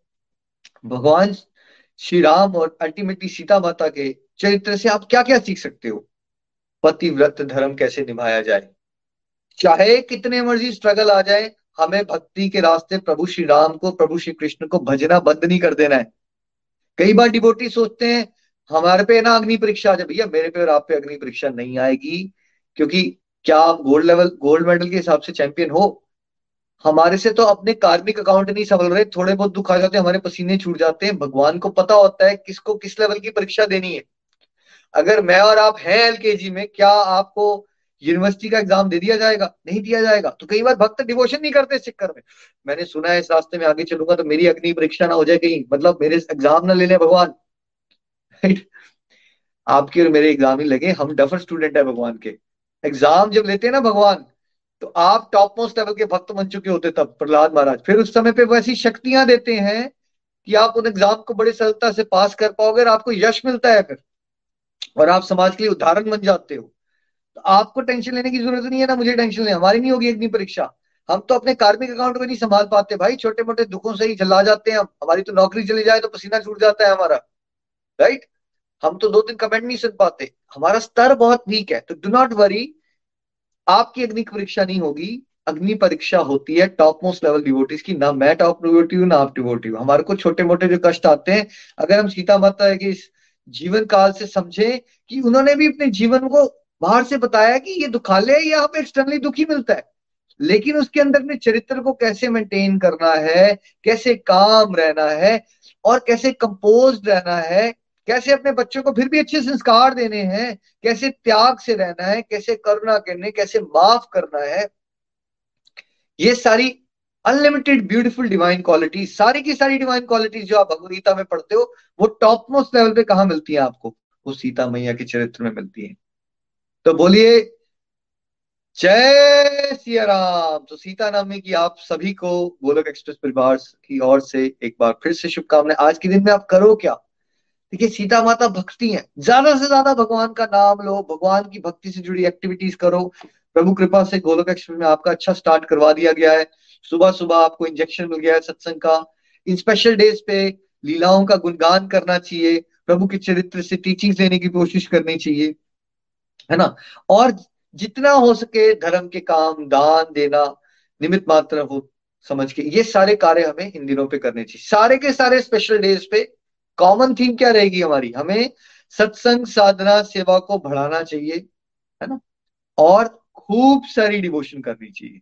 तो सीता नवमी की आप सभी को हार्दिक शुभकामनाएँ, और मैं ईश्वर से, स्पेशली सीता माता से ये विनती करता हूँ कि माता रानी, जो भी मैंने समझाने का प्रयास किया है, आप सब जो सुन रहे हो, आप अच्छे से इसको समझ सको। आपके अंदर जो गांठे हैं, भ्रांतियाँ हैं वो दूर हो सके और आप ईश्वर के शुद्ध प्रेम का आनंद लो और आनंद बांटो। जय सिया राम। नितिन जी।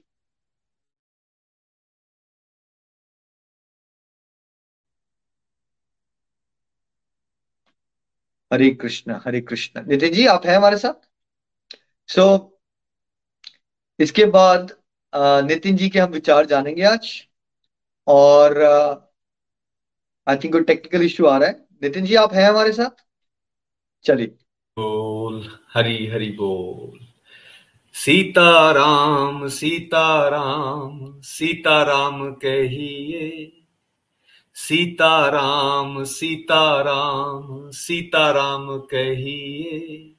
जाए विधि राखे राम, ताए विधि रहिए। सीताराम सीताराम सीताराम कहिए, जाए विधि राखे राम, ताहे विधि रहिए। हरी हरि बोल, सीता नवमी की आप सभी को बहुत बहुत शुभकामनाएँ।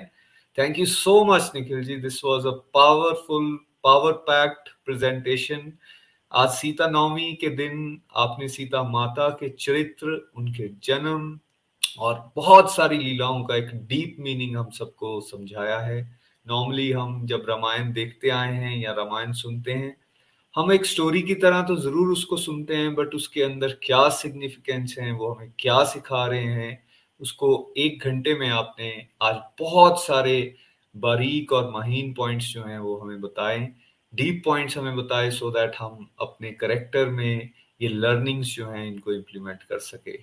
सीता मैया, जैसा आपने बताया आदि शक्ति हैं भगवान शक्तिमान हैं, माता शक्ति जो हैं, सीता माता जो हैं, वो करुणा, दया, संभाव ट्रू लव इस सब की प्रतीक हैं। और देखिए, हमेशा हम सीता सीताराम सीताराम कहते हैं, या फिर राधे श्याम राधे श्याम कहते हैं। पहले नाम दिया जाता है शक्ति को। कारण कारण क्या है?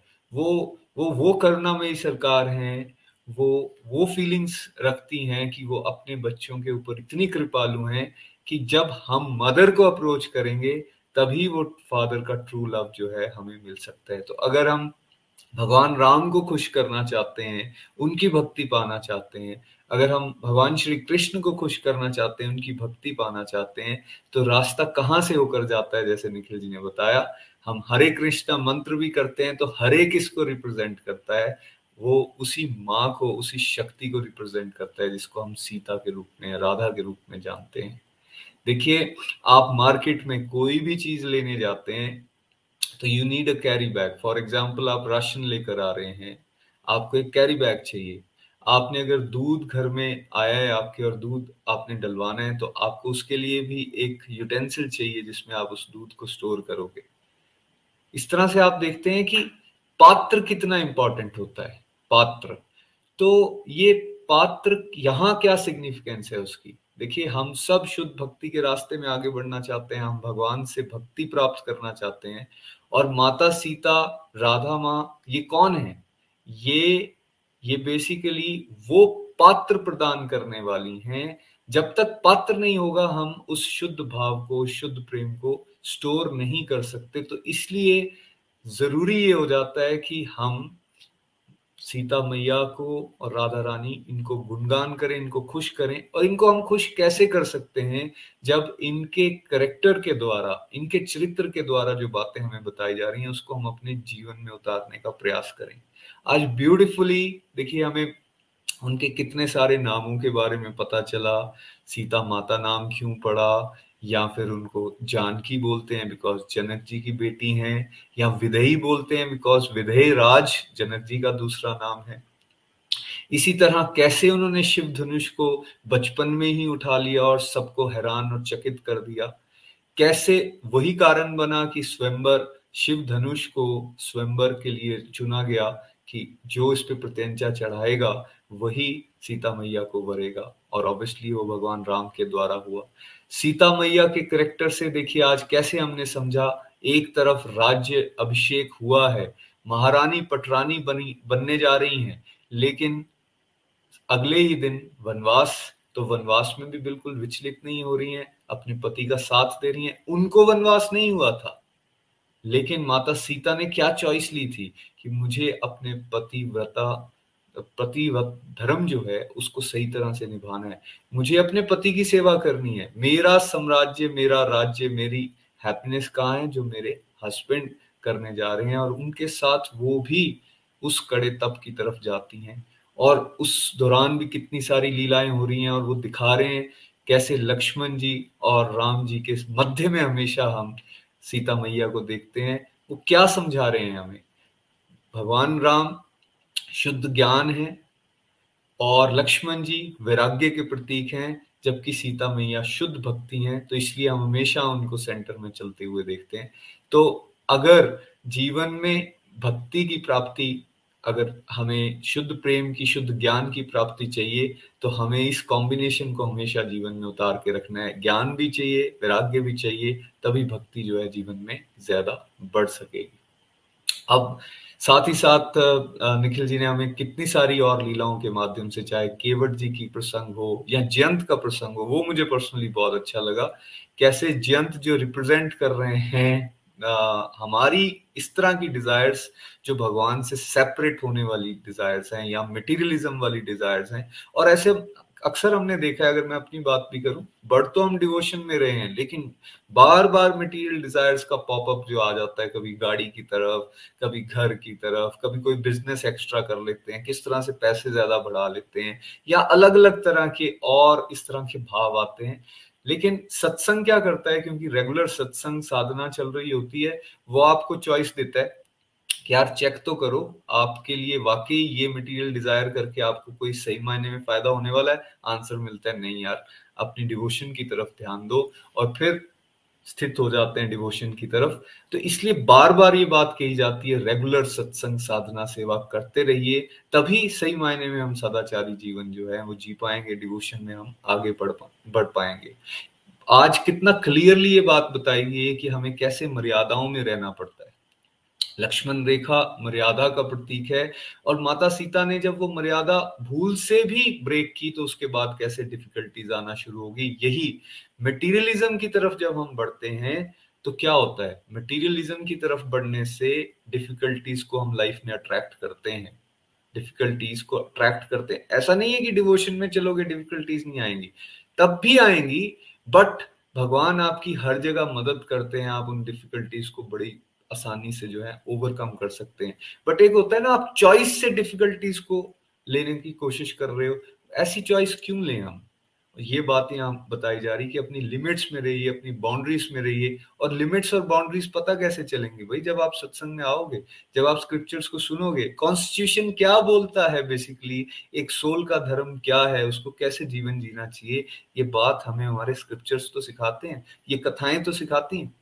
इसलिए इनको फॉलो करना बहुत ज़्यादा ज़रूरी है।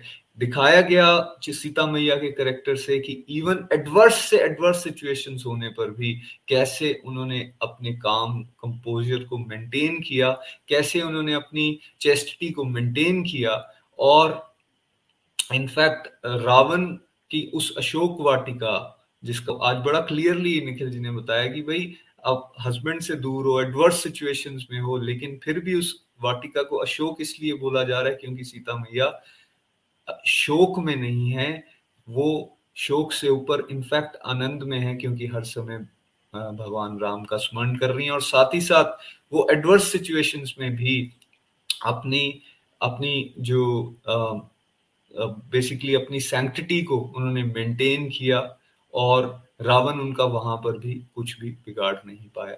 उसके बाद की घटनाएँ भी अगर अगर हम देखें, जो अग्नि परीक्षाओं की बात की गई, उससे भी बहुत क्लैरिटी होती है। अदरवाइज़ हम डाउट करते रहते हैं भगवान की लीलाओं पे, भगवान के करेक्टर्स पे। इस डाउट से हमें बिल्कुल बाहर निकलना है। वो लीलाएँ कर रहे हैं। वो शक्तिमान आदि शक्तिमान आदि शक्ति हैं। वो लीलाएँ कर रहे हैं, उनको ह्यूमन प्लेटफॉर्म पे हमें देखने की ज़रूरत नहीं। जहाँ हम ह्यूमन प्लेटफॉर्म पे उनको अपनी इस दुर्बुद्धि के द्वारा लेकर आए वहाँ कंफ्यूजन होना शुरू हो जाएँगे और जहाँ कंफ्यूजन हो जाती हैं, यहाँ अविश्वास आ जाता है, वहाँ प्रेम नहीं हो सकता। हम तो प्रेम के रास्ते पे बढ़ना चाहते हैं ना तो इसलिए ये डीप बातों को समझना भी ज़रूरी है और बिल्कुल भी विश्वास करके, बिल्कुल भी ऐसा अविश्वास वाली फीलिंग्स जो है, वो हमारे जीवन में नहीं आनी चाहिए। ये भी तब दूर होता है जब हम रेगुलर सत्संग में आते रहते हैं। देखिए अब सत्संग में आए हैं तो कई नई बातें हमें यहाँ पे सीखने को मिली। तभी हो पाएगा जब हम सत्संग में रेगुलरिटी से चलते रहेंगे, सुनते रहेंगे क्या हमें बताया जा रहा है।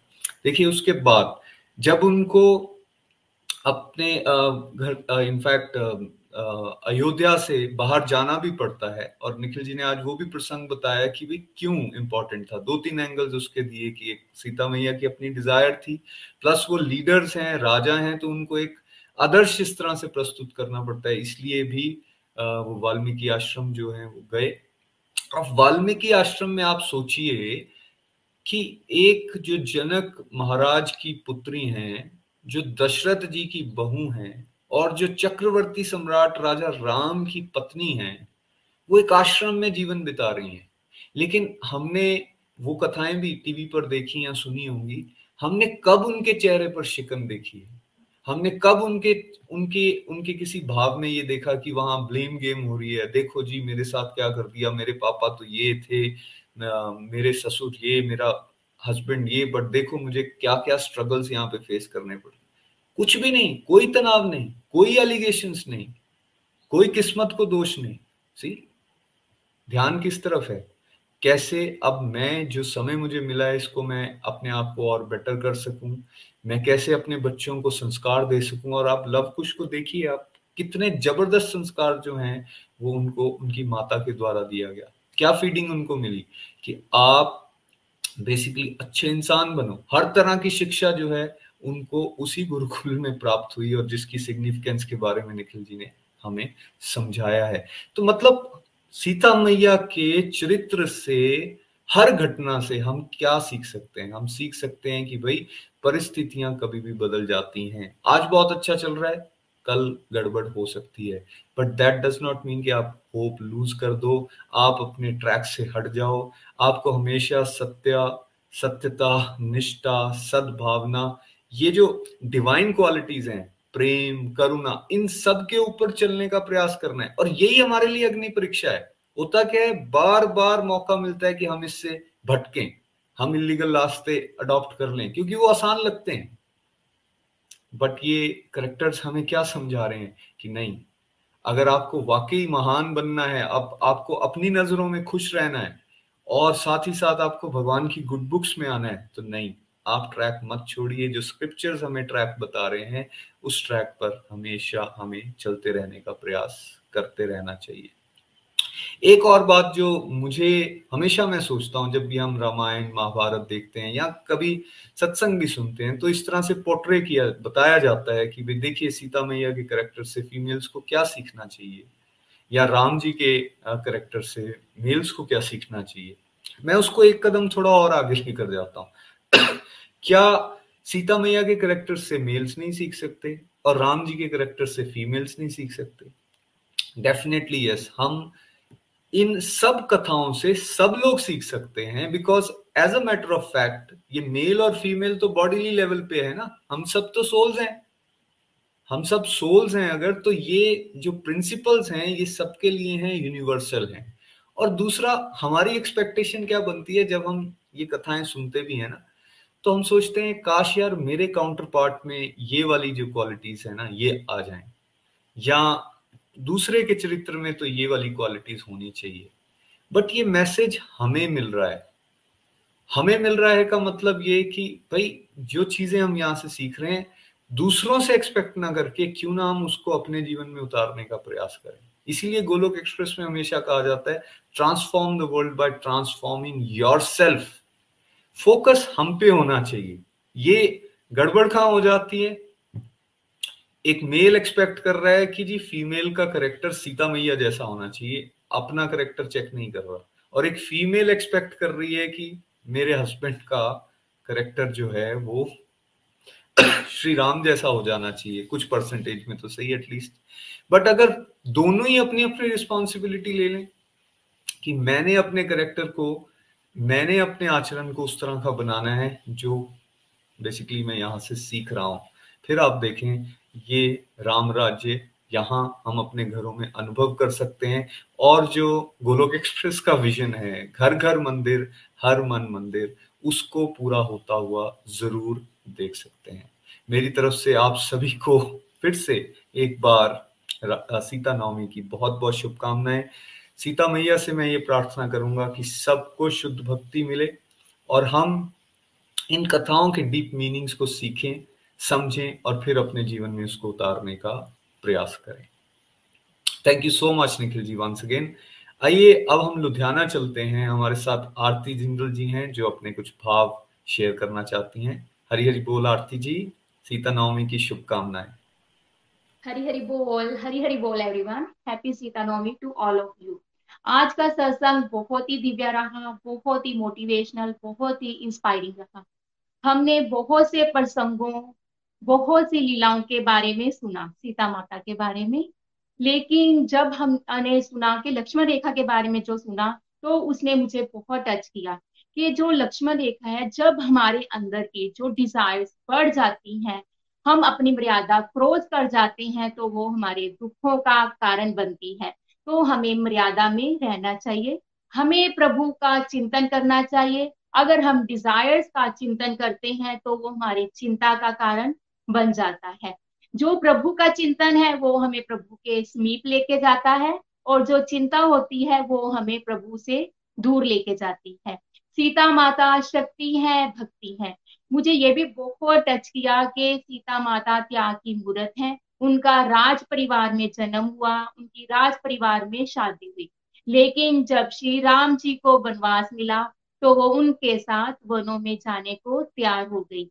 तो इससे हमें स्त्री धर्म, पति धर्म का, के बारे में पता चलता है कि पत्नी को हर हाल में अपने पति का साथ निभाना चाहिए। नहीं तो हम मोस्टली क्या देखते हैं वर्ल्ड में कि जो हस्बैंड वाइफ में डिस्प्यूट्स होते हैं, वो मोस्टली डिजायर्स करके डिमांड्स करके और ईगो करके होती हैं। लेकिन जब हम शास्त्रों का अध्ययन करते हैं तो हमें अपने अंदर के दुर्गुण, अवगुण, कमजोरियाँ नज़र आने लगती हैं। और मन में भाव आता है कि हमें अपने अंदर के दुर्गुणों को, अवगुणों को हटाना है और प्रभु के संग प्रीत को बढ़ाना है। लेकिन ये सब संभव होता है सत्संग के माध्यम से, गुरु के माध्यम से।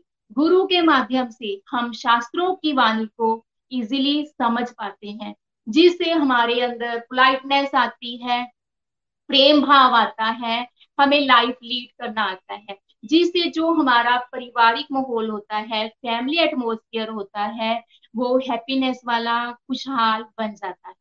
तो तो आज आप सबको सीता नवमी के विशेष दिन पर सीता नवमी की हार्दिक शुभकामनाएँ। Happy Sita Navami to all of you मैं सीता नवमी के विशेष दिन पर आप सबको कुछ पंक्तियों के माध्यम से अपने भाव सीता मैया के चरणों में अर्पित करना चाहती हूँ। सीता नवमी है आज, सीता नवमी है आज।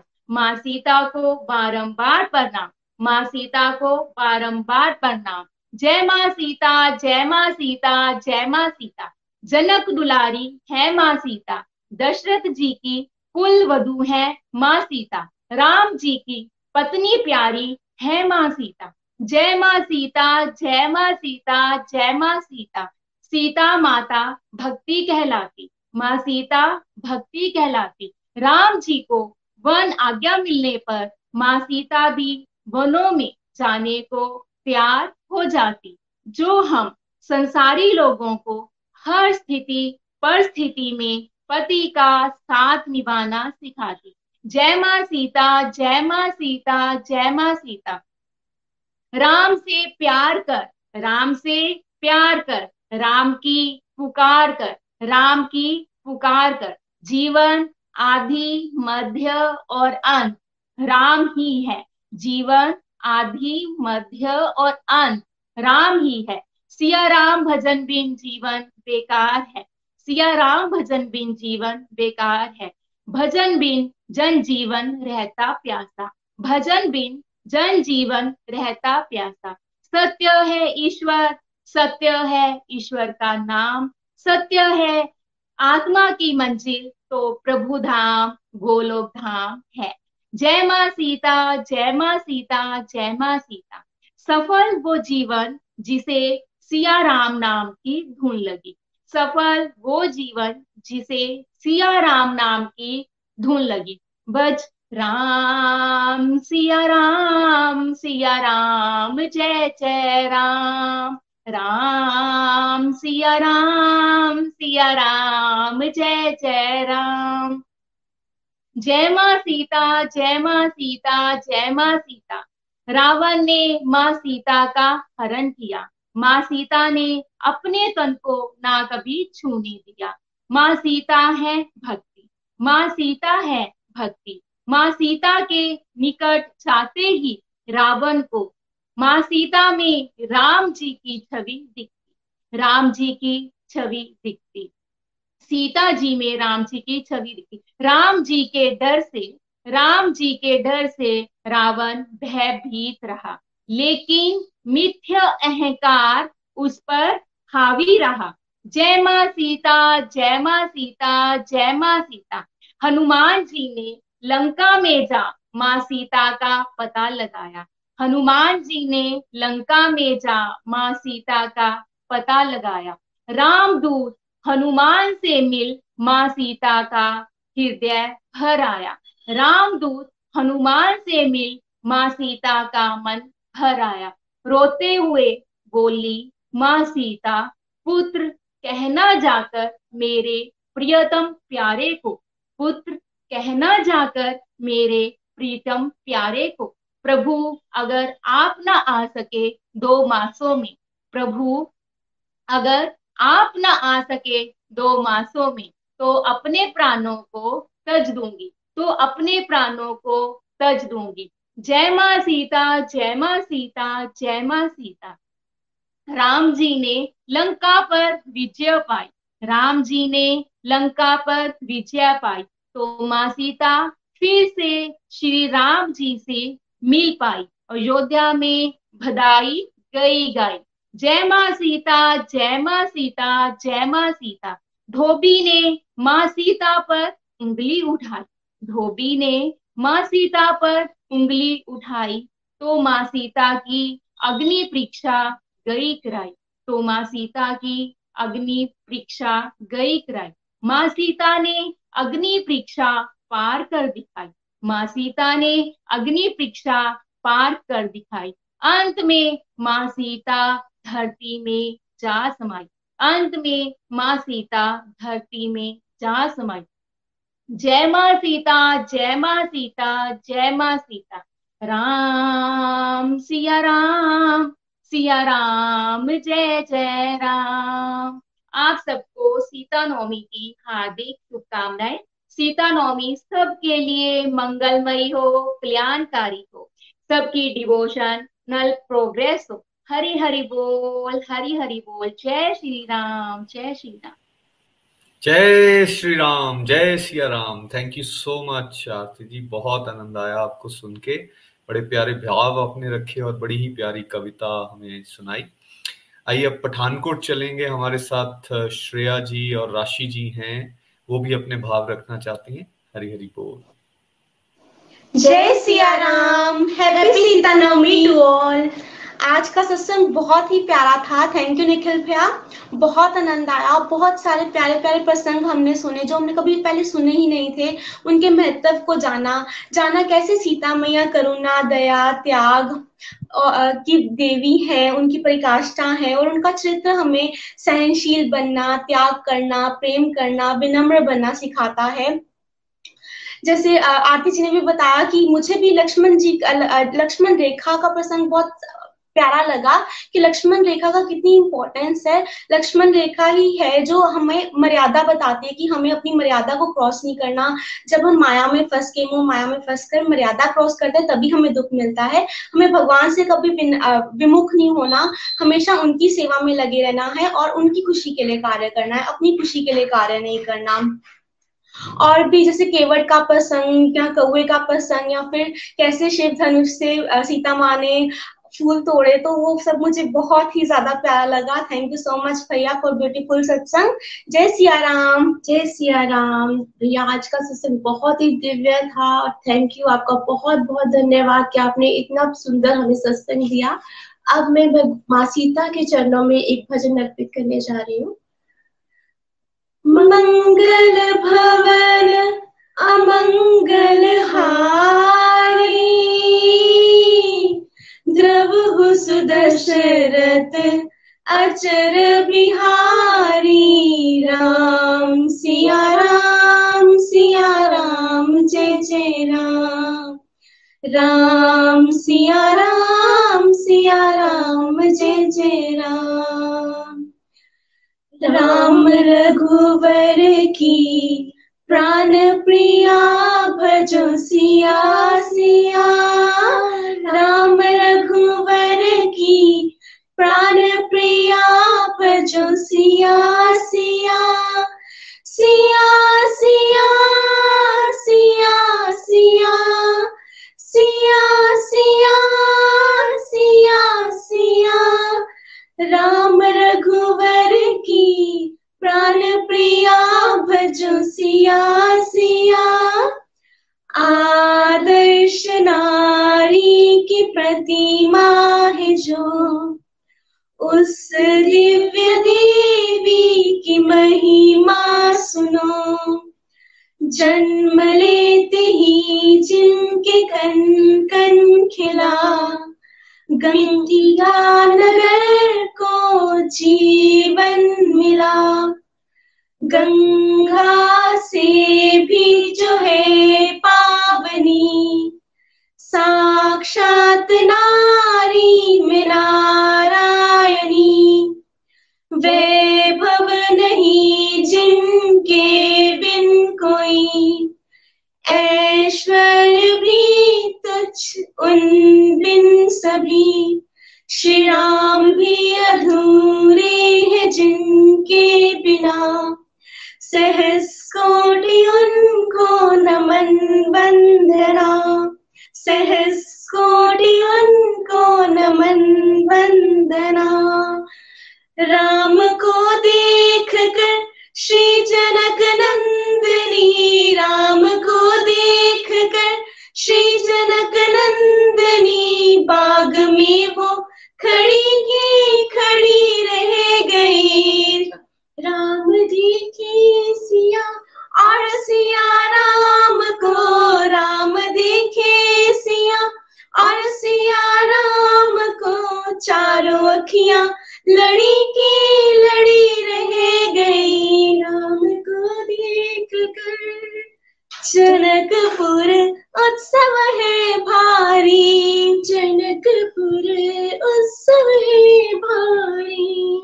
अपने बल का चयन करेगी सीता सुकुमारी जनकपुर उत्सव वाणी। जनक राज का कठिन प्रण सुनो सुनो सबको। जो तोड़े शिव धनुष को, सो सीतापति हो जो तोड़े शिव धनुष कठोर, सबकी दृष्टि राम की ओर। राम सकल बिन गुण के अवतार गुरुवर की आज्ञा सिरोधार सहज भाव से शिव धनु तोड़ा। जनक सुता संग नाता जोड़ा। रघुवर जैसा और न कोई सीता की समता नहीं हुई। दो करे पराजित कांति को रति काम की। हम कथा सुनाते राम सकल गुण धाम की। हम कथा सुनाते राम सकल गुण धाम की। ये रामायण है पुण्य कथा सिया राम की रामायण है। पुण्य कथा सिया राम की। राम जी राजा, सीता रानी, जन्म जन्म की, प्रीत पुरानी, शिव का धनुष था